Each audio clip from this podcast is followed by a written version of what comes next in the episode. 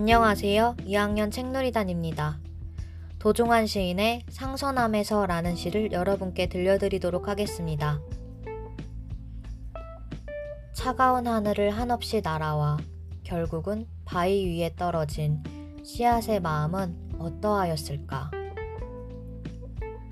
흙 한 톨 없고 물 한 방울 없는 곳에 생명의 실핏줄을 벗어 내릴 때의 그 아득함처럼 우리도 끝없이 아득하기만 하던 날들이 있었다.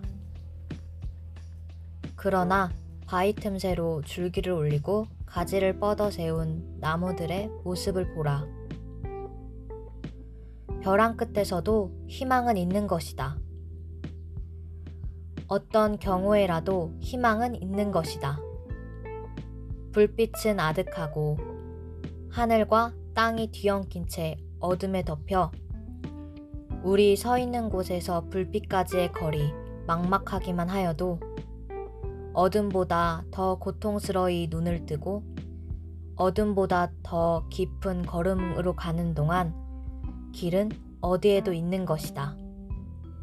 가장 험한 곳에 목숨을 던져서 가장 아름답게 빛나는 것이 있는 것이다.